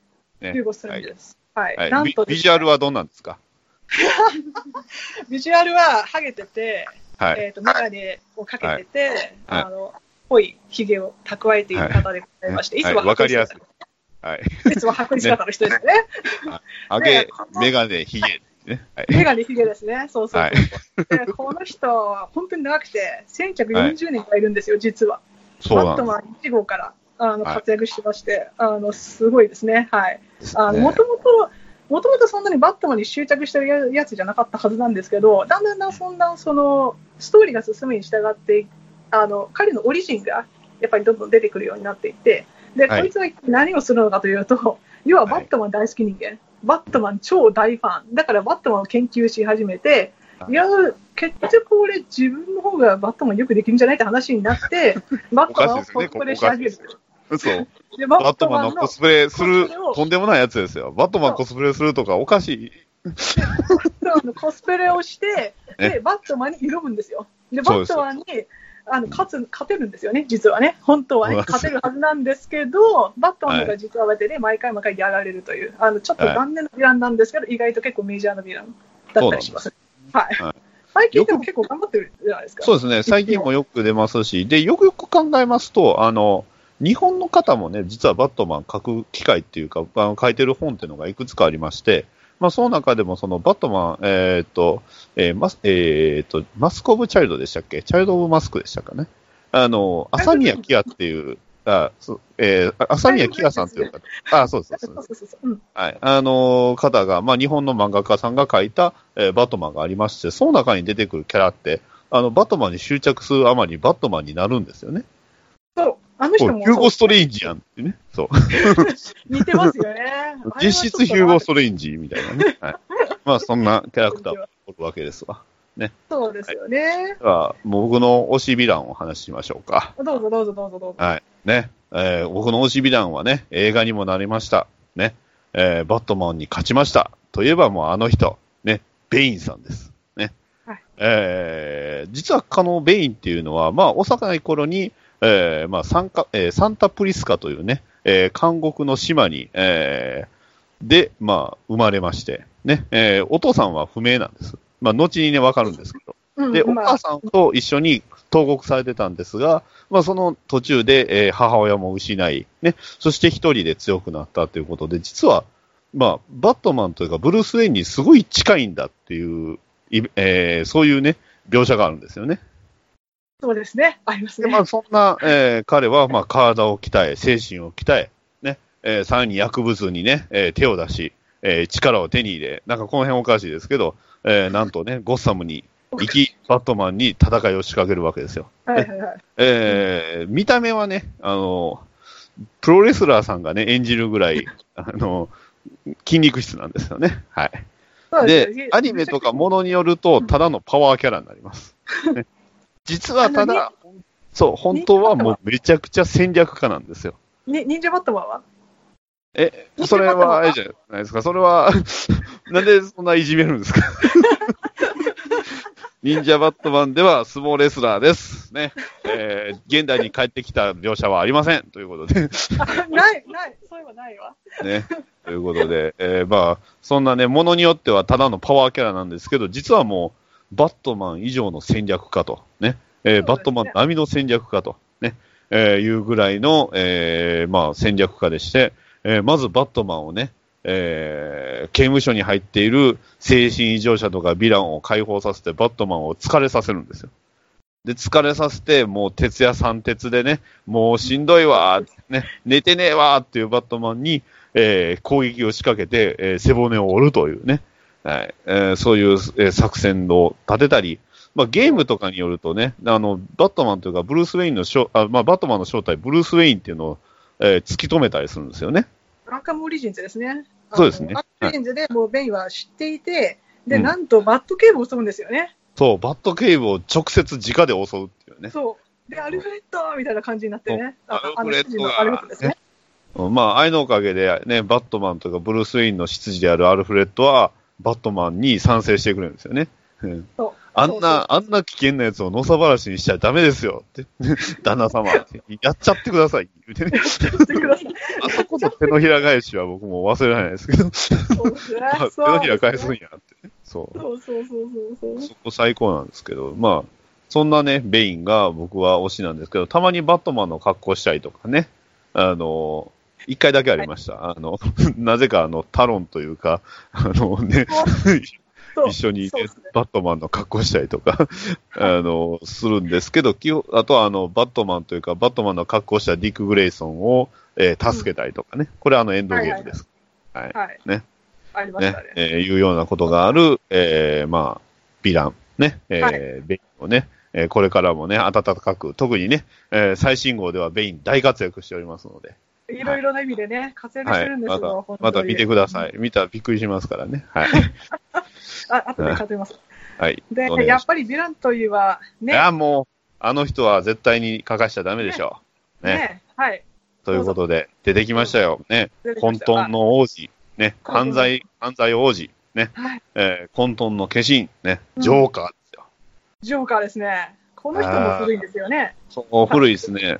はい。一応、だから、ディックと、えっ、と、ヒューゴ・ストレンジと一緒って言っても何とも言えないですけど、そうなんです来来年が80周年なんですよね。そうです、そうです。なので、皆さん1940年揃って、あの、はい80周年、埋そうめあの迎えるという素晴らしい年ですね。そうなんですよ。さらにちょうどね、映画もやるんかな、多分。えー映画も。ジョーカーのトレーラーやばかったじゃないですかい。やー、びっくりしましたね。びっくりですよね。本当に。いいや本当にすごいと思いました。まあ、ジャレッそんなにド・レトのジョーカーも、まあ、びっくりはしたんですけど、うん今回のジョーカーはすごいっすね、あれは。すごかったですね。本当に、普通の人間がやっぱり壊れる瞬間が見られるのかなって思って、すごい期待してます。ジョーカーは、じゃあ正体誰なのかっていうと、正直不明なんですよ。いろんなものによっても違うし、うですねえーただでもジョーカーっていう存在はいるんですよね、ゴッサムには。いますね。いますね。オリジン、オリジンも実はそのジョーカー自身が語って、語ってるのもなかなかそのつりつまが合わなくて、そうなんですオリジンがあったりするんですよね。実は。そういうところも正体不明、本当正体不明、経歴一切不明みたいなね。そうですね。だから、バットマンが多分一番解けない謎っていうのは多分そこにあると思います。うんジョーカーは誰なのかわからない。どっととあるエピーソードで、あの、バットマンがね、あの、神様のごとき知識を得るっていうエピソードがあったんですよ。ね。ダークサイドウォーですね。ダークサそうですねイドウォーって。。あの、とある椅子をね、座ると、えーまさにその神様がごとき、えー全知全能になるっていうね、えーいうような椅子があったんで、で、その椅子に座ったバットマン、一番初めに何をしたかっていうと、ジョーカーの正体を教えろってね。で そう一番初めにやることがそれかよっていうね。はい。そしたらなぜか3人いるって話になって、そうですね。はいって話になり、しかもその話がどうやらまた来るので別に、ですね。やりますね。としてなるみたいなので、すごいですね、ね3人のジョーカーどうなるんですかねって話もありますし。もう、だからまあ、バットマンにとってジョーカーっていうのは絶対にその、失うというか、まあ、バットマンがいるからジョーカーがいて、ジョーカーがいるからバットマンがいるっていうのは、まあ、ね、まさに、ね、えー、まあ最近のあれで言うと、それこそね、ルパンにおけるルパンと銭形、ね、うん。ルーニー・ルーンズにおける バックス・バニーと、ね、ああ、はいはい。そう、そうですね。そう。あの、はい。あります、あります。そうなんですね。だからジョー、ジョーカーがいなくなったら多分バットマンは、ね、多分自分、自分自身が多分崩壊するだろうし、うんその逆もそうで、ね、あの、バットマンがなくなったらどうなるんでしょうって話で。そうなんですよね。で、でそう、ジョーカーがいなくなったら、ね、ジョーカーがジョーカーじゃなくなったらどうなるかっていうのは、実は別のエピソードであるんですよね。ホワイトナイト。ホワイトナイト。またホワイトナイト、素晴らしい作品で、これ、本当に単。単独作で読めるので、すごい読み切りなんですけど、はい残念ながら翻訳されてないという、あの残念ながら壁はあるんですけども、これはでも期待できますよ。アートは素晴らしいし、もう作品が素晴らしいんですよ、作品自体が。その、なんて言えばいいのかな。バットマンとジョーカーは普通に戦ってました。まあ、その冒頭が、また冒頭も素晴らしいので、あの、ちょっと、あの、話、詳細は割愛するんですけど、はいえっと、バットマンとジョーカーが戦っていて、で、えっと、バットマンが、えっと、あるその薬をジョーカーに無理やり飲ませましたと。で、ジョーカーは正気に戻っちゃいました。そう。で、じゃあどうなるのかというと、どうなったのかというと、ジョーカーはその自分の罪を全部認めて、えっ、と、ゴッサムの改革に乗り出していくと。そう無事らってはいない、いらないから、自分たちでゴッサムをなんとかできるだろうっていう感じで、えっ、と、そう結局議員にもね、立候補してね、頑張るんですけど、実は正論。そうそうそう、実は結構正論なんですよ。正論なんです。正しい方法なんですよ。そうそう。なんでゴッサムはバットマンに頼らなくちゃいけないのかっていう、その話をするんですよね。で、バットマンはバットマンで、いや、やつ正気になってない、ややつジョーカーじゃんって話になって、でずっと追い続けるんですよ。いや、やつジョーカーだって、ジョーカーがねね、改心するなんてありえないじゃんって話を。ま、周りの人たちはみんな、いや、ジョーカー、あれも本当にいい人になったし、大丈夫だよ、言うてるけど、バットマンだけは、いや、あれはジョーカーだってね。そうそうそうそう。みんな騙されてるな。そうそうそう。逆にそのジョーカーが、ジョーカーっていうか、ジャック・ネイピアっていうその本名に戻っちゃうんですけど、ジャック・ネイピアがどんどんどんどんその、普通の人に戻れば戻るほどバットマンがどんどんどんどん暴走化していって、うんえーっと、まあ、建物がぶっ壊すわ、だんだんその、人の命も関係なくなるわって話になっはいはいて、最後の最後、最後のうん何問目だか忘れちゃったけど、ジャック・ネイピア VS バットマンっていう、その構図が生まれて、えーっと、しかも、ユーティリベルトもなくして、1対1で拳の殴り合いですよ、本当に。あれはすごいですよね。熱いですね。やっぱりね、バットマンとジョーカーがね、こう、殴り合いするっていうのが非常にね、やっぱりいいんですよ。そうそう。しかもジャック、鍛えてるから、ちゃんと、か勝てるんですよね、バットマンにね。普通にね。そうそうそうそう。だから、バットマンがいかにその道具に頼りついてるかというか、うん自分を見失ってるかっていうのがやっぱりわかるし、見失ってるんですよね。で、ジャックはバットマンを倒すんですけど、じゃあ、その後どうすればいいんだろうって、そこで悩むんですよね。うん。あの自分の本当の望みを達成したら、その後、その先がないんですよ、ジョーカーって。う。ん、そうなんです。そこ、そこはやっぱりバランスだなって、私いや本当にね、まあね、よく言う、あね、バットマンがゴッサムの王様であるならば、ジョーカーは何かっていうと、まあ、いわゆるクラウンね、えーそう道化師なんです。だから、うん。えージョーカーはバットマンに対して意見を言えるし、えージョバットマンはそれを、まあ、あの、聞いて、ね、そのジョークを聞かないといけないっていう流れが、ずーっと8、まあ、79年、ね、えー初登場が79年続いてるわけなんですよね。そうなんですよね。はい。あとあ、あのゲームのそのアーカムナイおっト。と、そこまでいっちゃいっちゃいますか？そこまでい。けますよ、いけます、いけます。いっちゃいましょうね。結構、ね。多分いけると思うんですけど、はい。でもですよ、あの、アーカムシリーズだと、えーっと、アーカムシティっていう、その、シリーズ2作目、はい。シリーズ作シリーズ2作目で、最後の最後でジョーカーが死ぬんですね。はいまあ、バットマンの、ちょっと、バットマンのせいかな？微妙に。うんバットマンのせいでジョーカーが死ぬんですけど、はいその、あの、ダメージをバットマンがずっとその次のシーズンを追っていて、あ、俺のせいでジョーカー死んじゃったんだなっていう感じで抱えてくるんですよね。はい。そしたら、バットマンがそのスケアクロの恐怖ガスにやられて、そうなんですそ。したら自分自身の恐怖がどんどんどん出てくるじゃないですか。それと同時にジョーカー、死んだジョ死んだのジョーカーが亡霊としてバットマンに取り付いてるっていうね。だからゲームしてると、ずーっとジョーカーの声が、あの、たまになんか、あの、ちょこちょこ悪さするというか、声聞こえてくるんですよね。聞こえてきますね。で、またそのジョーカーの声がね、アニメでも、アニメイトッドでもジョーカーをやったあの、ね、あの、スター・ウォーズのルークでおなじみのマーク・ハミルさんなんですよね。そうですね。それがまた最高。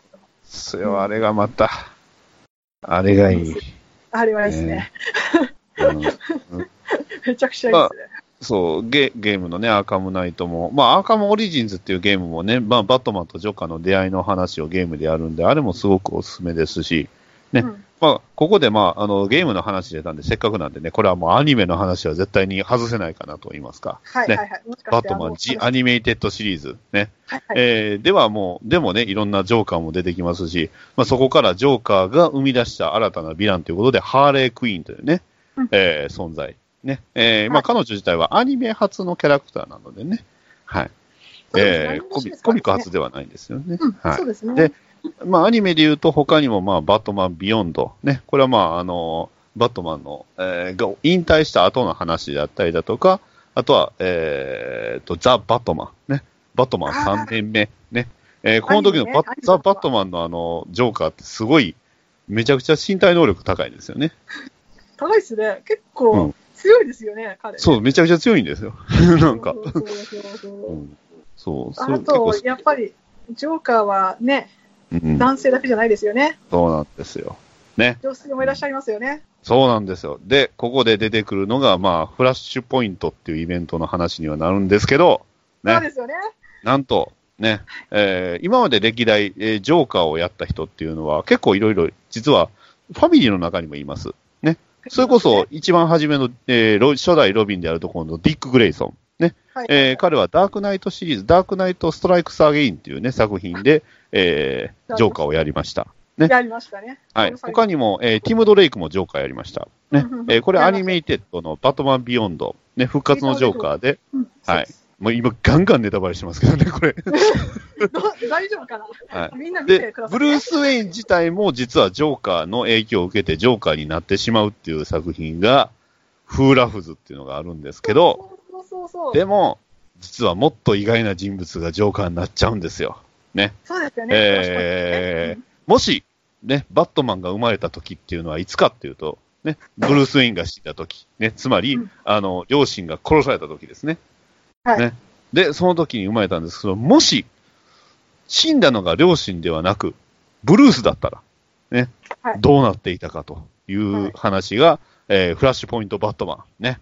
えー今それの翻訳を買おうとするととんでもない額になりますけど、そうですね。おすすめなんですけど、なかなかおすすめがあれね、あれね、本当にね。まあ TPB、まあもしね、えー英語の TPB の方だとね、えー実はあの、デッドマンとか、あの、ナイトウィングの、えーフラッシュポイントもあるんで、だディックか、ディックのフラッシュポイントもあるんで、うん。おすすめなんですけど、ね、はい。ここまでもったいぶぶっちゃいますけど、うん。えーなんと、あの男、ね、トーマス・ウェイン、ね、ブルースのお父さんであるところのトーマス・ウェインがバットマンになっちゃうんですよね。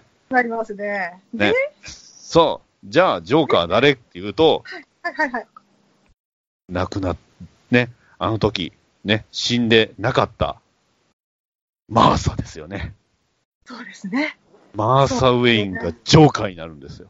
なるんですよ。あの、ねブルースの、死んだブルースをね、見てね、はい。本当に、あそうなんですよのやっぱり心を失っていくんですよね。そうなんですよ。あれがまたアートも相まって怖いんですよ、あれ。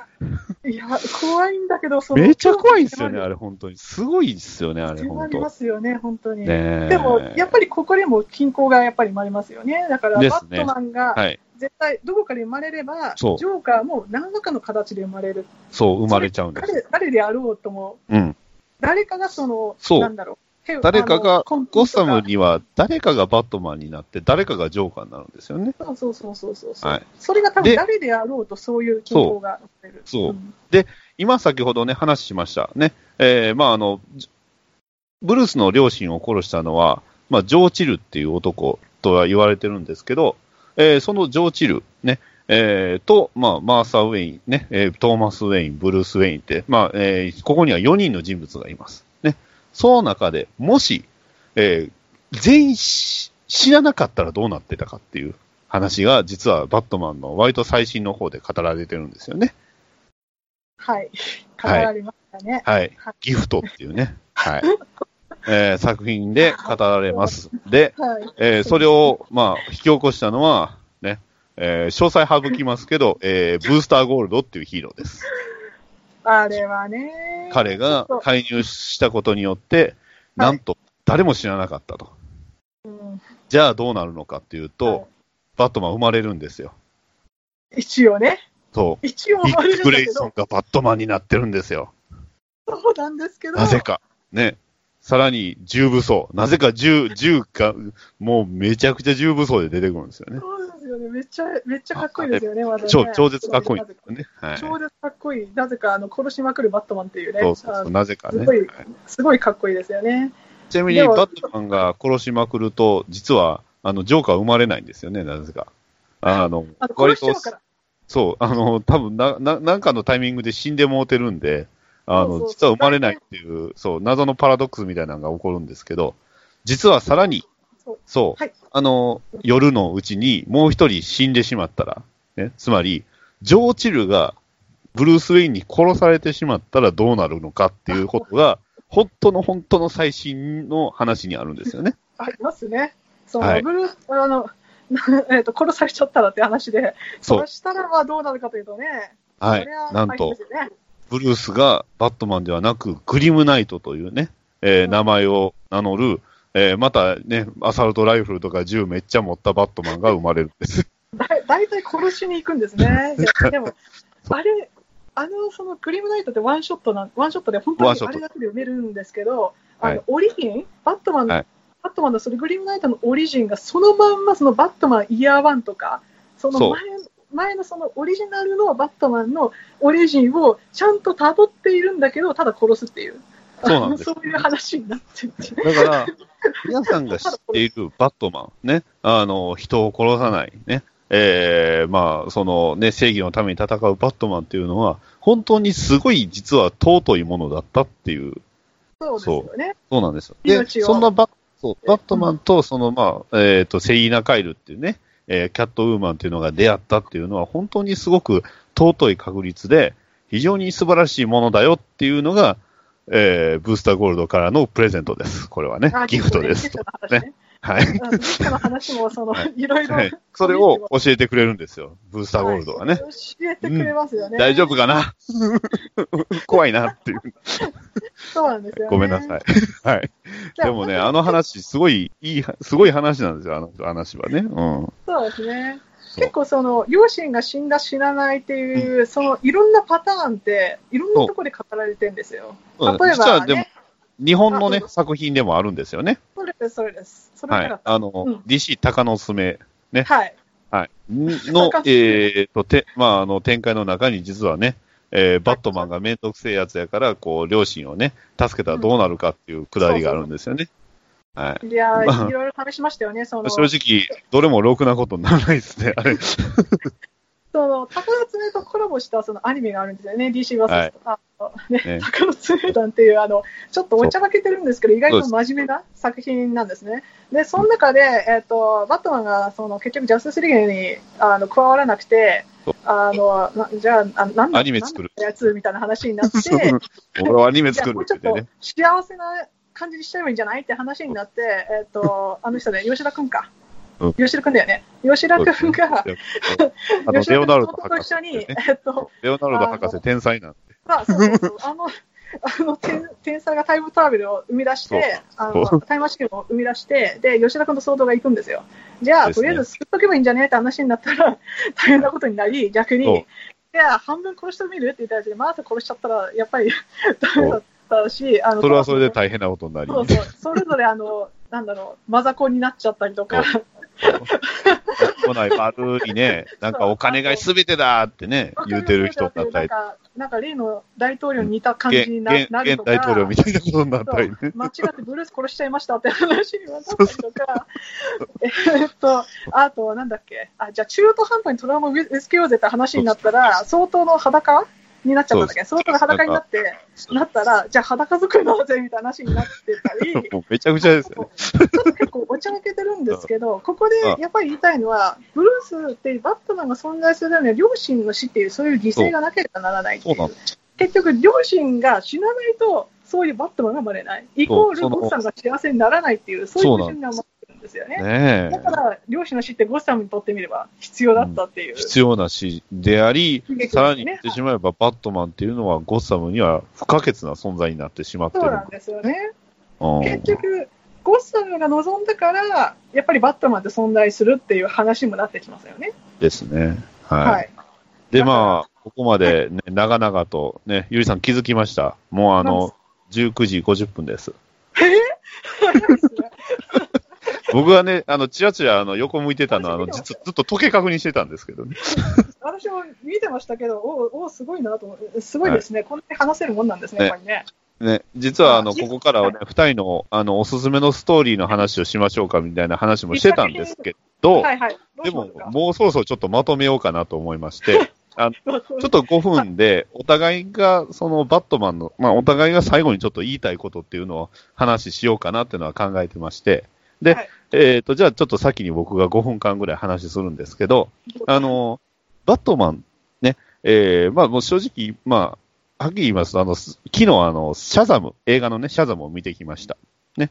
で、えー、シャザムを見た時の一番初めの感想は、あ、俺はバットマン好きやなって思ったんですよね。あの、シャザムってすごい完成された物語でした。映画として。非常にクオリティも高いし、すごく面白かったんですけど、でもやっぱりそれでも僕はバットマン好きだな。でも、じゃあなんでバットマン好きなのかなってね。えーバットマンって、やっぱりその、ね、ちょっと離れてみればね、お金持ちで、えーまあ、なんていうか、道具もいっぱい使って、で、体も鍛えてはいますけど、でも、ね、えーファミリーを愛してはいるけれど、えーそれでも孤独になろうとしたりだとか、ね、自分の幸せっていうのを考えなかったり、ね、それこそ言ってしまえば、その本当の社会生活できるかっていうと、やっぱり、えーその辺はちょっと、あの、性格が破綻してる部分も当然ありますし、でも、なんで僕もそうなんですけど、バットマンっていうのが80年間愛されてたのかっていうのを考えながらずっと家帰ってたんですよね。で、えーそのままずーっと考えてて、で、えーまあ、答えではないんですけど、まあ、これまでその、えーバットマン、ね、いろんな物語ありました。ね、それこそバットマンが悪い奴になったり、それこそ映画、ね、えーのバットマンであったり、いろんなバットマンあるんですけど、皆さんがそのバットマンっていうのを摂取、まあ、あの、見たときに、えー自分の中、皆さんの中でその理想のバットマンっていうのがおそらくあると思うんです。ね。で、ただ、僕の理想のバットマンっていうのは、100%理想のバットマンっていうのは存在しないんですよ。ね。えー理想で求めてるバットマンはあるけれど、100%理想のバットマンっていうのは存在しない。それはもしかしたら皆さんもそうかもしれない。ね。えー映画のバットマン見て、デザイン最高やけど、ここ違うなっていうところもあったり、ね、それこそそのアニメのバットマン見て、ね、えーセリフも声もかっこいいけど、でも物語のこのセリフはちょっと違うなっていうところもいろいろあるんで、100%理想のバットマンっていうのは存在しないんです。ね。バットマンっていうものは、まあ、いわゆるジャンルみたいなもの、すごい大きい器の大きい存在です。えー、he is too big. ね。えー彼はね、大きすぎる。ね。えーいうようなセリフがとある、えー作品にもあったんですけど、まさに僕にとってはバットマンというのは too big。非常に大きい存在で、じゃあ、なんでそんな大きい存在好きなのかっていうと、やっぱりそれは、えーまあも、ね、えーセリフにもあったんですけど、えーなぜ僕がバットマン好きかっていうと、それは because he's Batman。ね。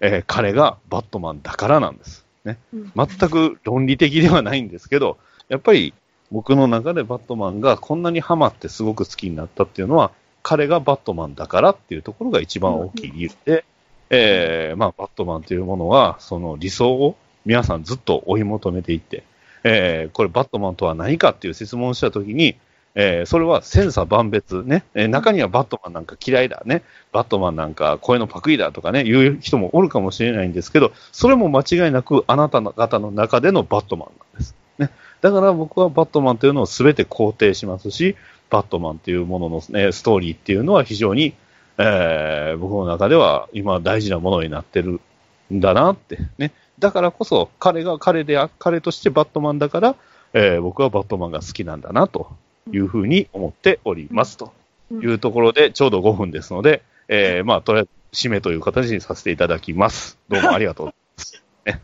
ございます。ありがとうございます。ありがとうございます。ありがとうございます。あ、落ちた。おすすめはいちょっと言わないですか？一言だけで。あ、ごめんなさいね。はい。おすすめの作品は一言だけで言わないですか？あ、はい。おすすめの作品は一言だけでも言わないですか？おあ、おすすめの作品ですか？えっ、と、おすすめの作品は、えーバットマンが死ぬ話です。あの、死んだ話ですね。えー、Whatever、えー、Happened、えーえーと、ケープド・クルセイダーです。はい、はいそうですね。えーバットマンのお葬式の話です。ね。えーアメコミ読んで、えー泣いた作品っていうと、もうガチで泣いた作品っていうと、この作品とミスター・ミラクルだけなんですけど、あの、本当にね、音読して読むと泣きます。はい。ね特に最後に。はい。ね。えーバットマンを、えーやってきて、えーバットマンとして戦ってきた、そんな、えーブルース・ウェインに対しての、えー最高の賛辞じゃないんですけど、えーご褒美は何かというと、次もバットマンとして戦えることなんですよね。悲しすぎますね。そこそうですね。だから結局バットマンってバットマンしかないんですね、道がね。そうなんですよ。あれはね、死んでも生まれ変わっても。そうなんですよ。マジかってなりましたね。そうですね。はい。ということで、はい。僕の推しはそうですね。はい。では、最後、あと残りの時間全部使ってどうぞ。全部使って私が？はいああ、そうですね。私が多分バットマン魅力に感じるのは、その彼の精神力なんですよね。あの目の前でやっぱり両親を殺されて、そ彼のそのトラウマってどうしようもないはずなんですよ。誰が受け止めるかというと、本当に自分で受け止めるしかないんです。で、結局、あのバットマンにならざるを得ないんですよね。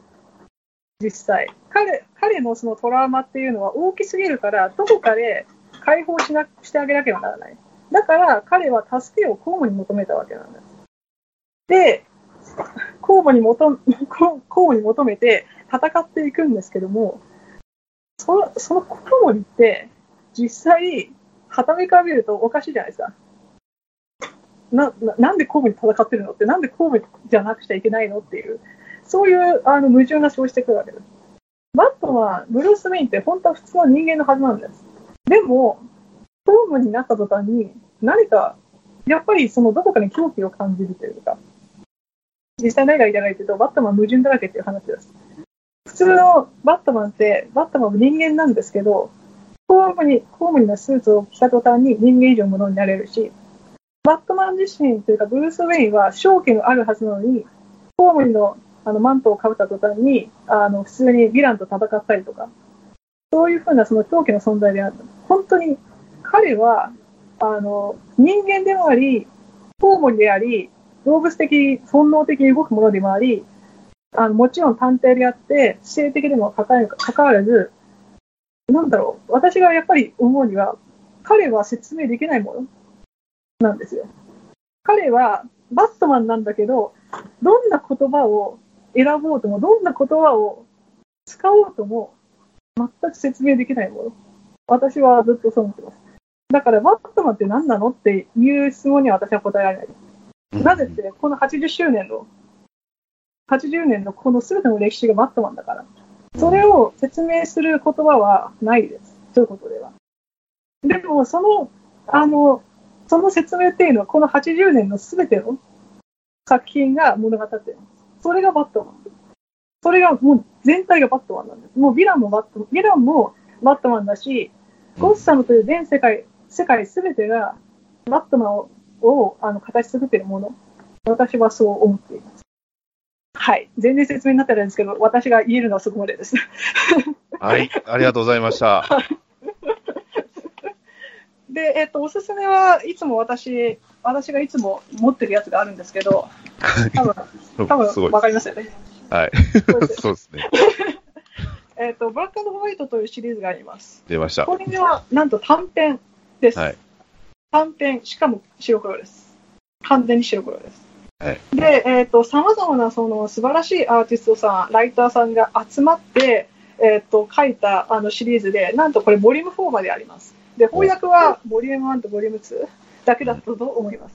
で、私が超、超おすすめなあの作品がですね、一番最初の、一番最初のあの作品がありまして、パブシューモーニングというものですね。これなんですけど、あの私がそのこれまで読んできたコミックの中で一番最高で、これを超えるコミックは今のところ私の中ではないです。おおーないです。本当に素ないんですい。いいな、素晴らしいな。そうです数ね。年かけて探してもやっぱりこれはないです。私が私は2013年ぐらいからコミック読んでるんですけど、これ以上の作品は本当にないですね。はで、えっと、これ、たったの8ページです。本当に冒頭なんで、ここで終わっちゃいます。たった8ページなんですけど、すごい話はシンプルです。バットマンがある遺体安置所、ああバットマンが遺体安置所に行って、ある女性の遺体を調べ始めます。その女性は、えっと、無名のあの女性、無名の女性でどうやって殺されたのかよくわからないっていうままという話なんですけど、それをバットマンが少しずつ、その女性の遺体を解析しながら、あじゃあこうやって殺されたのかな、この場所であのこういうふうにして殴られたのかなというのを一個ずつあのあの分析していきますと。で、その間にあのバットあのバットマンというかブルースがその女性とダンスをしていきながら彼女のその魂にまでたどり着いていくというそういう流れがあの入ってます。で本当にシンプルです。ただ問題を解決していくだけ、ただその女性の女性がいかにして死んだのかっていうのを、で女性の犯人、女性を殺した犯人は何かっていうのをただあのやっていくだけなんですけど、ここにあの素晴らしいあの言葉がありまして、バットマンはあのあ、まあ、人々は自分をやっぱり騎士だと考えてる、ナイトだと考えてる、救世主だと考えてる、でも自分は実際そうじゃない、自分は勝利者でもないし、ただ負け続けている。ただの人間だと。私は、えっと、死者をやっぱり受け入れる、そういう器であり続けると、死者に寄りつ寄り添い続けると、そういう話、そういう言葉を言うんですね。私はそれを読んだときに、これ、これだと、これがバットマンの本質だと。彼はその、あささっきは、あの、さっきはその80年、すべて積み重ねてきたのがそのバットマンだと思うんですけども、でも本質的にここまで来ると、バットマンってただの人間なんですよ。ただの人間で、えーっと、ヒーローでもないし、本当はその闇の騎士でもない。ただ、普通にバットマンとして犯罪に向き合って、一人一人、えーっと、犯罪者に向き合って、被害者に向き合っていく。そして死者を受け止めて、あの自分のその心にそっと留めておくような、そういう人だと思っております。なので、この8ページの作品は最高だと思っております。はい。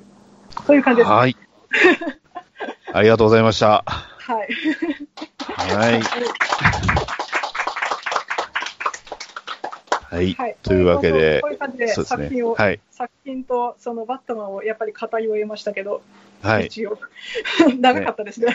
長いような感じじゃないですけど、まだ全然喋りきれてないような気がするんですけどね、僕は。だって80年をそんな1時間半でカバーできないですよ、そんな。ですね。だって映像作品ほとんど喋ってないですよ。特に映画とかね。そうなんです。なんでダークナイト喋ってないっていうの、このそうそうそうそうすごい驚愕してるんですけど、そうダークナイト外してるっていうね。で、ね、そう。ジャス、ね、D- DC の、そうそうそうそう。あの、え、え、ね、フィルムユニバースも話してないっていうね。バットマン VS スーパーマンの話をすべきでしたね。あのねオリジンの最高の話と、あの、あれ冒頭、冒頭が、そう、そう冒頭たまらんっすね、あれ。冒頭たまらないですよ。あたまらんですあれ話だけでも多分3時間いきますよね、これね。そうですね。あの、冒頭のシーンだけずーっと流し続けたいです。そうそうそうそう。え永遠のループでね、行くと思いまですすよ。ね。はい。間違いないですと。りあえず、すいません、時間が来ました。本当に申し訳ないです。はい。というわけで、本当、リリーさんありがとうございました。いや、すいません、ダリーさん、本当にありがとうございました。あの、いえいえこんな時間に付き合っていただいて、はいあの、とても楽しかったです。また、どうそうですね。あの、早いうちにまたゲストで来ていただいてると思ってます、わかりました。また、ポッドキャストに呼んでいただければ、まはいた、今度ケーブルストレンジの話をさせていただきます。そうバ、バットマンロストとか話したいんで。メメタルのあのロストとかね。あ、いいはいですよ。あのヨー、ロッパとかも行きたいし。ヨーロッパでもいいし、ホワイトナイトでもいいですし、あ、いいっすね。はいあ、グリムナイトでもいいですよ。あ、グリムナイト行きましょう。それは。はいということでね。はい。はい。はいなので、好きなので。はい。えーこね、今回あのイベントに来てくださった皆さん本当にありがとうございました。まあね、あの顔も出さずにね、えーこんなあの前、どこ向いてんのかようわからん状態で話してましたけど、はい、本当にありがとうございました。あの、聞いていただいて本当ありがとうございます。ね。で、まあ、あの、一応宣伝なんですけど、あの、私、あの、ポッドキャストで、えー DC ラジオ、バッドダディモービル放送局というものをやっておりますので、またそちらの方もね、えー聞いていただいたら、今回みたいな話をずーっとやってます。ね。えーっと、DC ラジオのついてないバッドダディモービル放送局は、もうあの、ちょうど100回までやってますんで、まあね、通算もう今回、次で120、えー24回なんで、124回、えー DC のね、バットマンの話ばっかりしてますんで、えーそちらの方も聞いていただければと思います。というわけで皆さんありがとうございました。えーこんな感じでよろしいでしょうかね。大丈夫です。はい。はい、ありがとうございま。す。はい。じゃあ、一回切りますか。あ、はい。あ一回切りましょう。はい、ありがとうございます。あ、ありがとうございます。じゃあちょっと、あの、あの、カメラだけ止めます。はい、カメラ止めます。じゃあ、あの、一回通通話も切りますね。あ、了解です。すうみまんせん。ありがとうございます。また、はいありがとうしましょはい、よろしくお願いしあります。がとうございます。はい、ありがとうございました。はい。す。はい。はい、いかがだったでしょうかね。1時間半ということで、えーやってしまいましたけど。いや、本当に、なんていうんですかね。もう最初はもう間違いなく緊張してます。ね。で、結構あの、前々回だった、あの、一回前に、あの、ゆりさんと話している内容とほぼほぼ同じではあるんですけど、正直2回目がほぼ成功みたいなもんですね。はい。あの、1回2回目は、結構2回目はすごくうまくいってたんで、本番もこうしましょうねって言ってたんですけど、結構もう段取りぐちゃぐちゃになってしまってるっていうのが、えー感じ取れると思いますが、まあね、えーと、現場の風紀、空気っていうのをね、ちょっとでも感じていただければと思いまして、今回出させていただきました。あの、本当に参加された皆さん、もしね、あの、この放送を聞いていただきましたら、本当にありがとうございました。あの、とても温かい会で、えーこの後の懇親会がね、僕行けなかった、まあ出れなかったというか参加できなかったっていうのが非常に残念で、ね、えーもしあれやったら、こう、ね、可能であれば、こう、通話だけ活かすっていう可能性もできたのかな、というか、もうちょっとね、考えちゃいましたけど、えーまあ、本当にね、そういうのも、これからもたくさんの人とね、交流して、まあ、もしよろしければね、あの、ゲストで、えー DC キャラクターへの愛を語っていただければと思いますので、そちらの方もね、えー随時募集しておりますので、えー今後もまたね、えーお気軽に声かけていただければ幸いです。えーお便りの方は、ハッシュタグ BDMH で、えー、ツイッターの方で、えーいただければ、あー番組内で取り上げさせていただだきます。まあ、あの、他にね、えー僕個人のアドレスへの、あの、まあ、あの、アドレスやツイッターへの、あの、DM であったりだとかメールっていう、えー手段もありますので、そちらの方も活用していただければと思います。えーそれでは、えー DC ラジオバトダリーモービル放送局ナンバー25以上になります。それでは次回まで、さよなら。